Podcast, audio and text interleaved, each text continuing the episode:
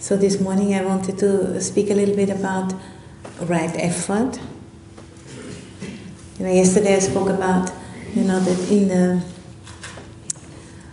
as the practice unfolds, you know, we we start to notice certain, you know, limitations which we have lived inside of, like in a box, you know, that they start to become conscious.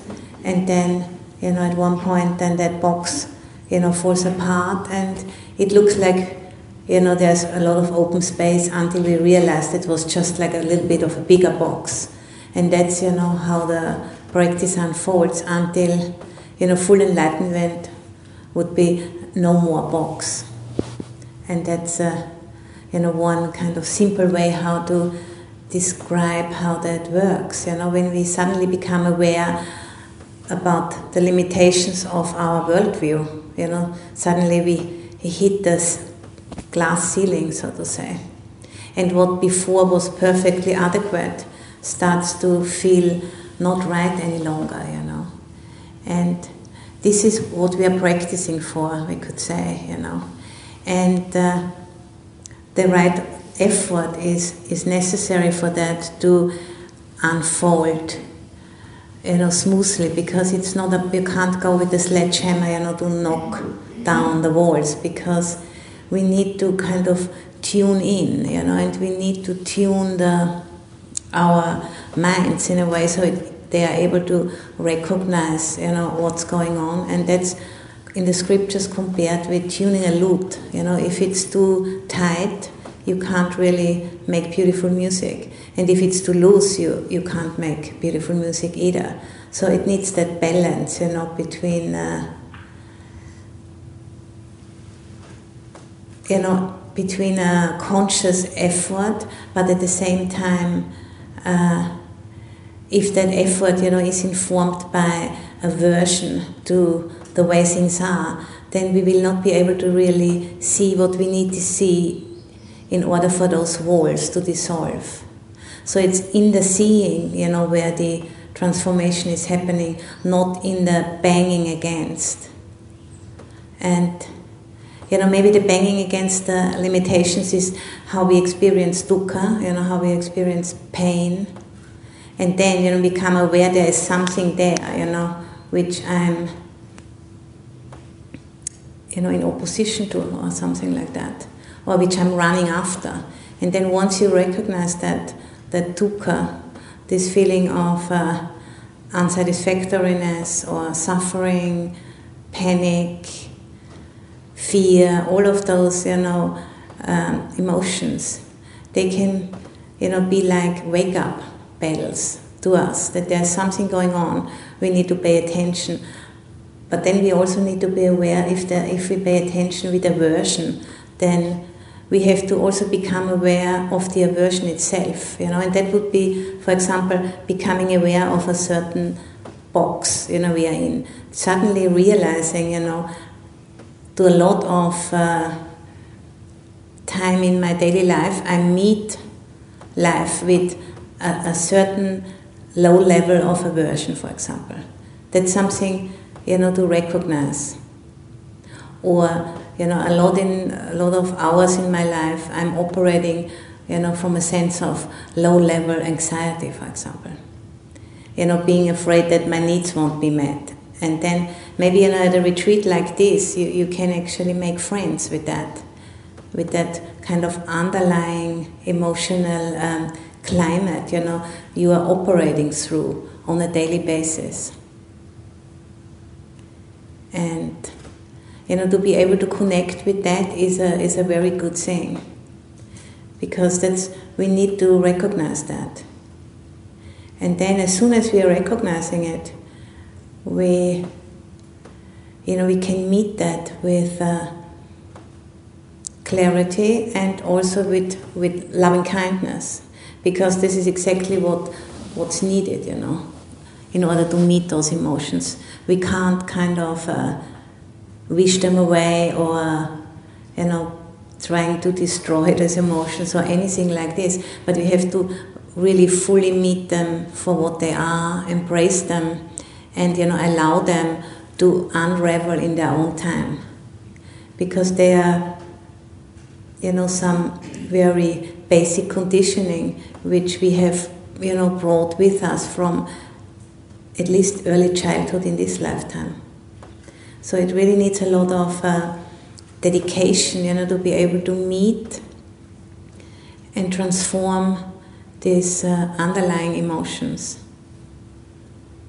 and in a retreat like this, this is a very good opportunity, you know, to become aware. Because in, in a daily life situation, when we are pretty kind of stressed, we are completely inside that box. We are totally operating from that. You know, we could say, you know, like modern West Coast culture is like in a constant panic, you know, of not getting enough of everything.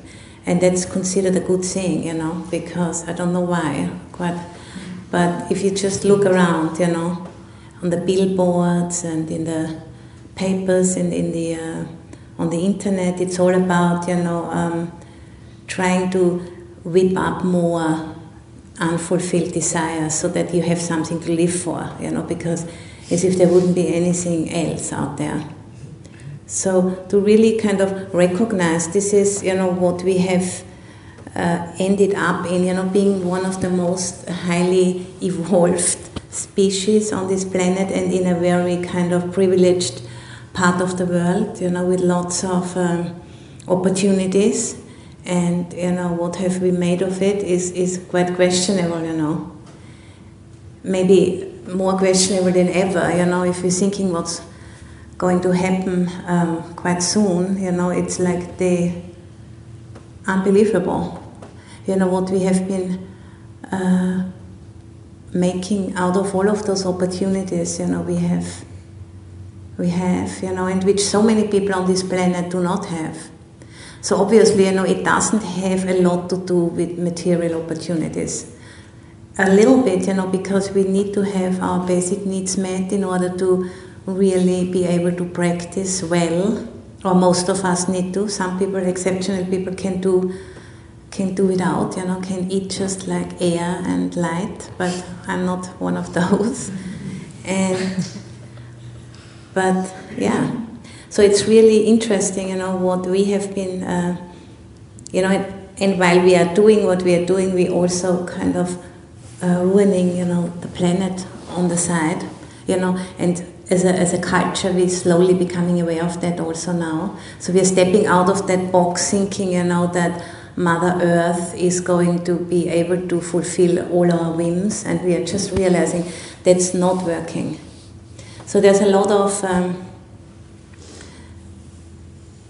powerful learning happening, you know, right now for us, you know, as a, as a culture, as a species, and then also for us as individuals, you know, we are part of it. We are make, doing this together, and it's a real question of. Uh, survival, you know, to become acquainted with those deep emotional strands, you know, which are really controlling our lives. As long as we are not aware, this is what's controlling us. Even it looks like we are in control. But we are so much not, because otherwise we wouldn't, you know, kind of do what we are doing. And you know, in this time now, we are, we are is kind of a huge mirror is is coming and you know, telling us, look. And you know, sometimes it has to get really bad before it gets better. You know, I think you might have experienced that, you know, with an illness. So, so it has to go really kind of really, really bad. And then somehow there can be a turning point, you know. So, so it has it has its place, you know, in in the process of uh, evolution, you know, as a as a whole and also as individuals. You know, we have to again and again we have to hit that wall, you know, where we know for sure we can't go on like this, and then we have to go deeper. And you know, for that we do have the teachings of the Buddha, and there are also other teachings, you know, which are all pointing towards that the solution doesn't lie outside ourselves, you know, but inside ourselves. And we can't do this work with a sledgehammer, that doesn't really work, you know. It's not a heroic effort which is needed, but it's like a steady effort, not collapsing, you know, in the face of difficult material which we need to meet. And that steadiness, you know, that's the real central quality uh, which we wanna cultivate. And we have lots of skillful means for that, you know, like the chanting, the bowing, the schedule, we have the ropes, you know, and there's so many things. We have the precepts. There's countless things, you know, which we are using in order to keep steady, you know, to not collapse. And and then, you know, the process takes care of itself because it's it's the mysterious process of awakening, you know, and whatever you put into it, you're gonna that comes back to you so, you know, what, however much of yourself, quote unquote, your ego, you know, you're willing to put on the line, the fruit is accordingly. And you can't really, you know, it's not a linear process, and sometimes it looks all like it's going nowhere, there's nothing happening, but you can, you know, rest assured, it's, it is happening. And we can only see it quite often you know, when we are looking back over like five years, ten years, that we can see that there is actually a progression happening. And that's really important, you know, especially now when we are going towards the end of the year, you know, to take stock and uh, look back, you know, onto your life in this way. And you know, basically, right effort in the teaching is uh, avoiding and overcoming unwholesome states and developing and maintaining wholesome states. It's a very simple equation. You know. So, you know, whenever you, for example, notice your mind is lost in one of the five hindrances, you know, which, which is unwholesome, not unwholesome in an ethical way, but unwholesome in terms of Uh, cultivating the mind towards a bigger opening, you know, stepping out of the boxes. In that context, you know, daydreaming and fantasizing is unwholesome. Because not only are you wasting the present moment in that way, but also you're strengthening the habit, you know, and that's the more scary thing, I would say, you know you're making the habit more and more strong, so it pulls you back more and more, and it's more difficult to step out. So if you bring that, you know, in when you are wallowing, you know, in something, that might help you to snap out of it, you know, because you make it more difficult for yourself, you know. And then, you know, sometimes you can give yourself a break and think about your whatever you know you really like to think, but just maybe a minute or two, and then you come back again. You know, so just knowing that, and you know, and being, you know, and, and what what is like cultivating wholesomeness is, you know, in the the, the kind of highest form of wholesomeness in Buddhist meditation would be, you know, not doing anything, just having a mind which is wide open which is the mind of an enlightened being. You know, there's nothing, no concepts to contract onto. But for us, you know, because we are on the path, we can substitute unwholesome objects for wholesome objects. So instead of fantasizing about, you know, your cake or whatever, or your chocolate, which you're gonna eat at one point, you you just you know you hold the breath or the body breathing in awareness this is a more neutral object than a chocolate cake. You know, it doesn't bring up lots of emotions. It, it, might be also even boring, actually. But this is what makes the mind strong. You know, if the mind can stay with boring objects, which don't have any import, you know, in terms of senses, then that makes the mind really strong, you know. Because to attend to a chocolate cake or to an interesting movie is easy, you know. You can sit for two hours like watching uh, some great movie, no effort, you know. You don't have to come back, it's, you're just glued to it. But with the breath, I mean, it's much more difficult, you know. But that's what we want to learn, you know, because that would make the mind really strong, because it has to discipline itself. So, and that's what the meditation is all about, you know, to kind of substitute unwholesome objects, unwholesome in terms of enlightenment, with wholesome ones, and then ideally, you know, to arrive at not needing any object to contract against, you know, because our minds are conditioned to constantly contract again around an object, you know. To really sit with a wide open mind, to kind of recognize the luminous mind to recognize, you know, to be aware of awareness itself, which is the pinnacle of the practice, is difficult. We can only do it for a moment and for a moment and for a moment, but that's how it starts. So we have these wholesome objects as kind of transition for this transition time of 30 years, 50 years, however long, you know, before we, however long time we have to practice. So it's all a very big project, you know, and ideally, you know, it's important to understand this is why we are here, you know. You have already understood, otherwise you wouldn't come here.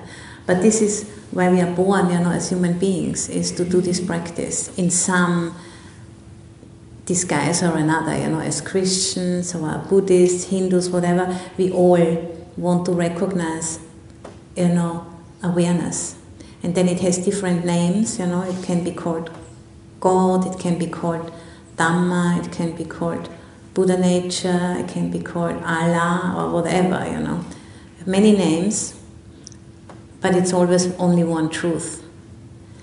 And it's extremely simple, but because of the utter simplicity, it's not so easy, you know, to really pin it down. It is not uh, down pinnable actually but we can point towards it, you know, from many different directions. And sometimes, you know, we get a like a scent that we which we got it, you know, for a moment, and then we lose it again. And this is what the practice is all about, you know, to not collapse under that losing and and getting an idea, losing it again, and just keep going, you know, keep going, keep going. And then over time, you know, we develop that stamina that we there's no more danger, you know, that we would ever give up anymore because we have seen enough. So that's you know what right effort is all about this steadiness and a, a faith, you know, which comes from experience, not from uh, you know not believing. It's beyond doubt and beyond belief. It's just knowing it for yourself. And then, you know, once you have experienced it a few times, ever so small, ever so short, but then, you know, there is that trust there. And it's not like a fireworks experience, it's very simple.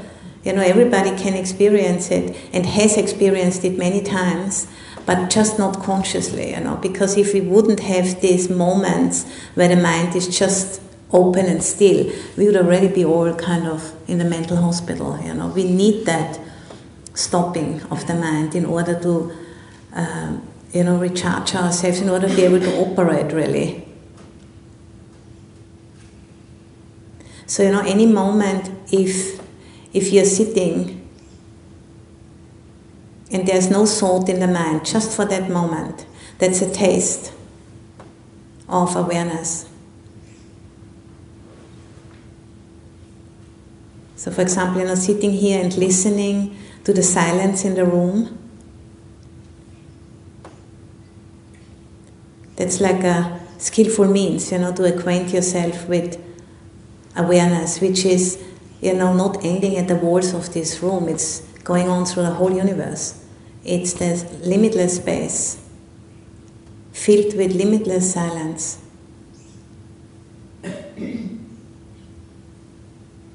And we can, you know, we can know it, but just turning the minds towards it.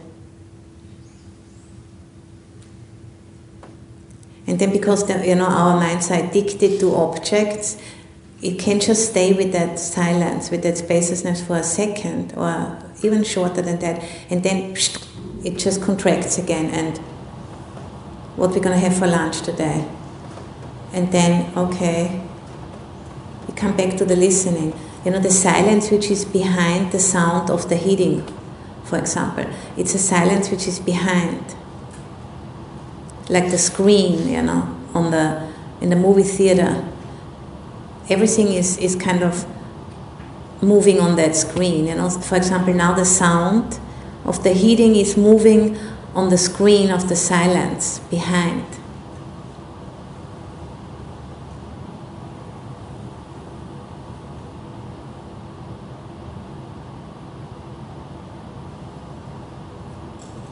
And you, you can't really, you know, cultivate that familiarity with a sledgehammer, you know. It, it, it needs a lot of kind of uh, gentleness and willingness, you know, to start again and start again and start again millions of times. And it looks like nothing, you know, but it's like how a, a little child learns to walk, you know. It's just like that. It looks impossible in the beginning, totally impossible. But we have all learned walking. And the practice is just like that. So we can sit for another 20 minutes.